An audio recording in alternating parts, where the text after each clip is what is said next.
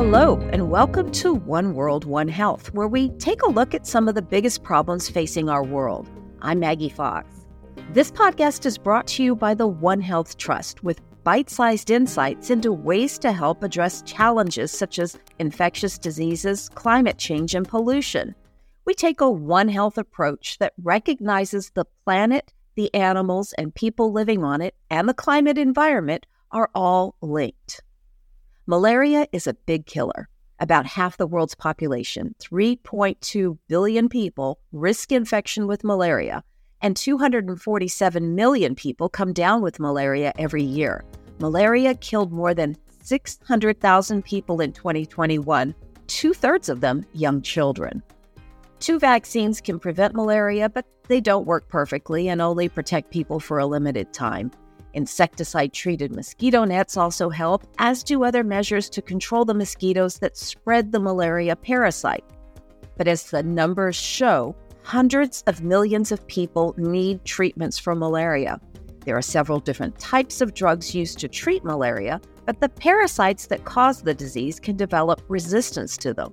One of the last lines of defense are the artemisinin based drugs derived from a plant commonly known as sweet wormwood. Karen Barnes is a professor of pharmacology and founding director of the Collaborating Center for Optimizing Antimalarial Therapy at the University of Cape Town in South Africa. She specializes in the treatment of malaria. Professor Barnes, thanks so much for joining us. Thank you for having me. The COVID pandemic has made many people forget about malaria, but it's still, of course, a huge threat. Can you tell us a little bit about how big of a threat it is? Your introduction summarized very well how big a burden malaria is. And to make things worse, during the COVID pandemic, there was a marked increase in the number of malaria cases, probably about an extra 15 million malaria cases a year, and an increased number of malaria deaths in the order of another 60,000 deaths. We know that a child dies from malaria every minute of every day. And so I don't think we can allow COVID, as big a problem as it was, to distract us from the important goals of reducing the burden of malaria. We worry that our weakened health systems, the diverted funding from COVID, is going to slow our recovery efforts to control and eventually eliminate this disease. So, what caused this big increase in cases and deaths? Was it the distraction of COVID? Partly, I think that the health system really struggled with COVID, understandably. People were given messaging about if you have fever, flu like illnesses, stay home, don't seek treatment. Whereas we know for malaria, we want them to get treatment early before their disease becomes severe and they're at risk of dying from malaria. Similarly, to control malaria, we need malaria control programs to be able to reach people in their homes, use insecticides to reduce the numbers of mosquitoes around, encourage the use of bed nets. So many aspects of the control program were compromised on both sides, from the side of the health systems, but also the community's willingness to participate in those programs. Totally understandably, but it created a double whammy for the system. How difficult is it to treat malaria? Until recently, it was remarkably easy to treat this potentially life threatening disease. If malaria is diagnosed early enough, it can be cured with only three days of treatment, treatment that can be given at home, tablets or syrups for, for young children. However, as you mentioned, the malaria parasite is now learning how to survive the treatments that we have in an increasing number of countries. And this drug resistance can make treating malaria much more difficult. What causes this resistance? There's a number of factors that contribute to drug resistance. Most of them relate to how well we use our medicines. So we know that the artemisinins should never ever be used on their own. They should always be used with another medicine.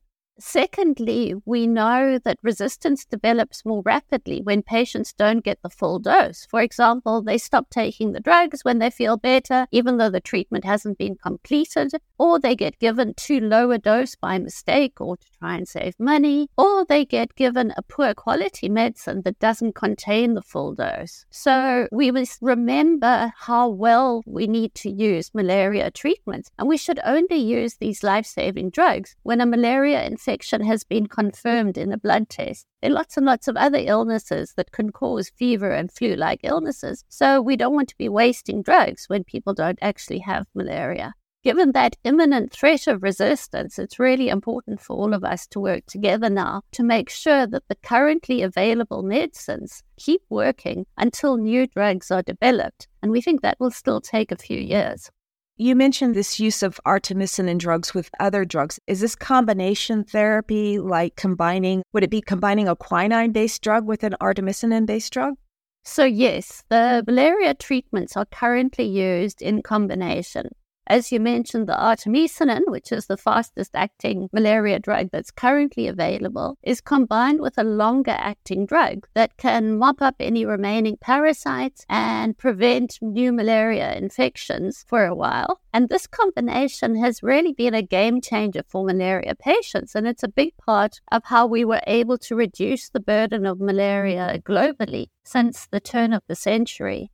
However, quinine was never chosen for these combinations as it's really not an ideal drug. It causes lots and lots of side effects. It needs to be taken for at least a week. Because it causes side effects, people find it really hard to keep going. So instead, we've combined the artemisinin with other drugs that are better tolerated and only need three days of treatment. But now that artemisinin resistance has become a real problem for us, it's threatening the effectiveness of these artemisinin based combinations that are the backbone of all of our current treatments, both for uncomplicated malaria and for severe and life threatening malaria. How worrying is it that artemisinin resistance is now being seen in parts of Africa? This situation is very, very worrying indeed. As you mentioned, at least 95% of cases and deaths from malaria occur in sub Saharan Africa. So the impact of our drugs becoming less effective is going to be much greater here than in areas like Southeast Asia or South America, where malaria cases are far fewer. Many African countries have detected malaria parasites with the mutations associated with artemisinin resistance, which means that the rate at which the artemisinins can kill those parasites is significantly slowed. We're also starting to see reports from studies where more than 10% of patients are failing the first line artemisinin based combination treatment. And this 10% threshold is used by the World Health Organization to indicate when a change in malaria treatment policy is needed. But because the artemisinins are the best option that we have, that change is not so easy to effect. And we have to look at multiple strategies to use medicines in more effective ways to control or prevent deaths from malaria while we wait for the development of new drugs. What would some of these strategies be? So we thought it was a major advance 20 years ago to be using two medicines together instead of just one medicine on its own, like we used to with things like chloroquine. And now we know that maybe that's not going to be enough. We need to use perhaps a third medicine in the combination treatment, or we should be using multiple different combinations of artemisinin with different partner drugs, either alternating them over time, over place, different age groups getting different drugs so that the parasite that's not killed with one drug will be killed by the other drug. We also need to combine that with efforts to really, really limit the transmission of malaria, whatever we can do to prevent malaria, to stop ongoing transmission, to reduce the mosquito burden. All of that will stop the spread of resistance to places that really, really cannot afford to have failing artemisinin combinations the history that makes us all wake up in the middle of the night and fear dire consequences about losing the artemisinin combinations is that when we started to get to high levels of chloroquine resistance at the end of the 1900s, there was a two to three fold increase in hospital admissions and deaths from malaria. And in some areas, they found a six fold increase in malaria deaths. And that really shows you that millions of deaths can result if we don't keep on top of the malaria situation and keep using our medicines in a way where they can remain effective. You're working with a number of groups to try to coordinate these changes in treatments. Can you tell us a little bit about that?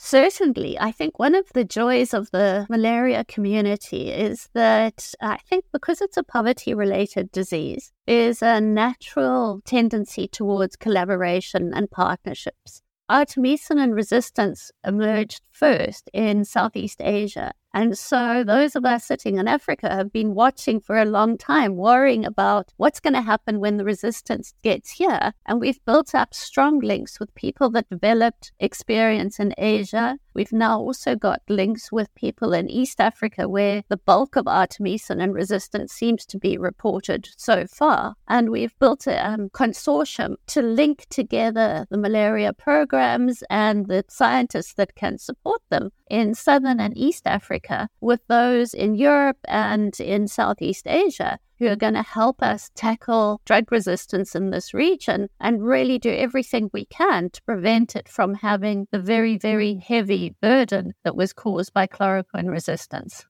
Will the new vaccines make any difference?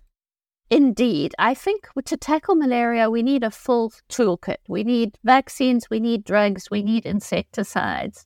And after decades of development, we finally have two vaccines that are considered effective and safe. One very newly announced, it still hasn't gone through the hoops of being accredited by the World Health Organization, one that was accredited a couple of years ago. And these should reduce the burden of malaria. They should be able to prevent malaria cases and they should prevent hospitalization from malaria. And then that will put less pressure on the treatments for malaria because there should be fewer cases. It will, however, take some time before the vaccines reach their full impact. It takes a while to roll out a new vaccine. The COVID pandemic definitely detracted manufacturers from making vaccines for anything other than COVID. So we haven't got a great supply of the first vaccine yet. Hopefully, the second vaccine being accredited will increase supply. And by the time they've rolled out, they will join our fight to reduce the burden from malaria. However, even then, we will continue to need effective drugs to cure malaria patients and effective insecticides to kill the mosquitoes that transmit malaria. That was very informative, Karen. Thank you so much for joining us. My pleasure. Thank you for having me on your show. Listeners, thank you for joining us too. If you enjoyed this podcast, please share it.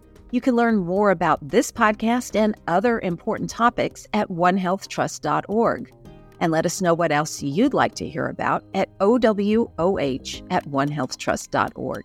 Thanks for listening.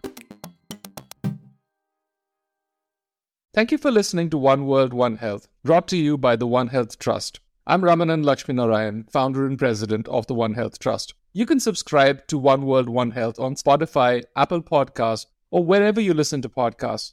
Follow us on social media at One Health Trust, one word, for updates on One World, One Health and the latest in research on One Health issues like drug resistance, disease spillovers, and the social determinants of health. Finally, please do consider donating to the One Health Trust to support this podcast and other initiatives and research that help us promote health and well being worldwide. Until next time.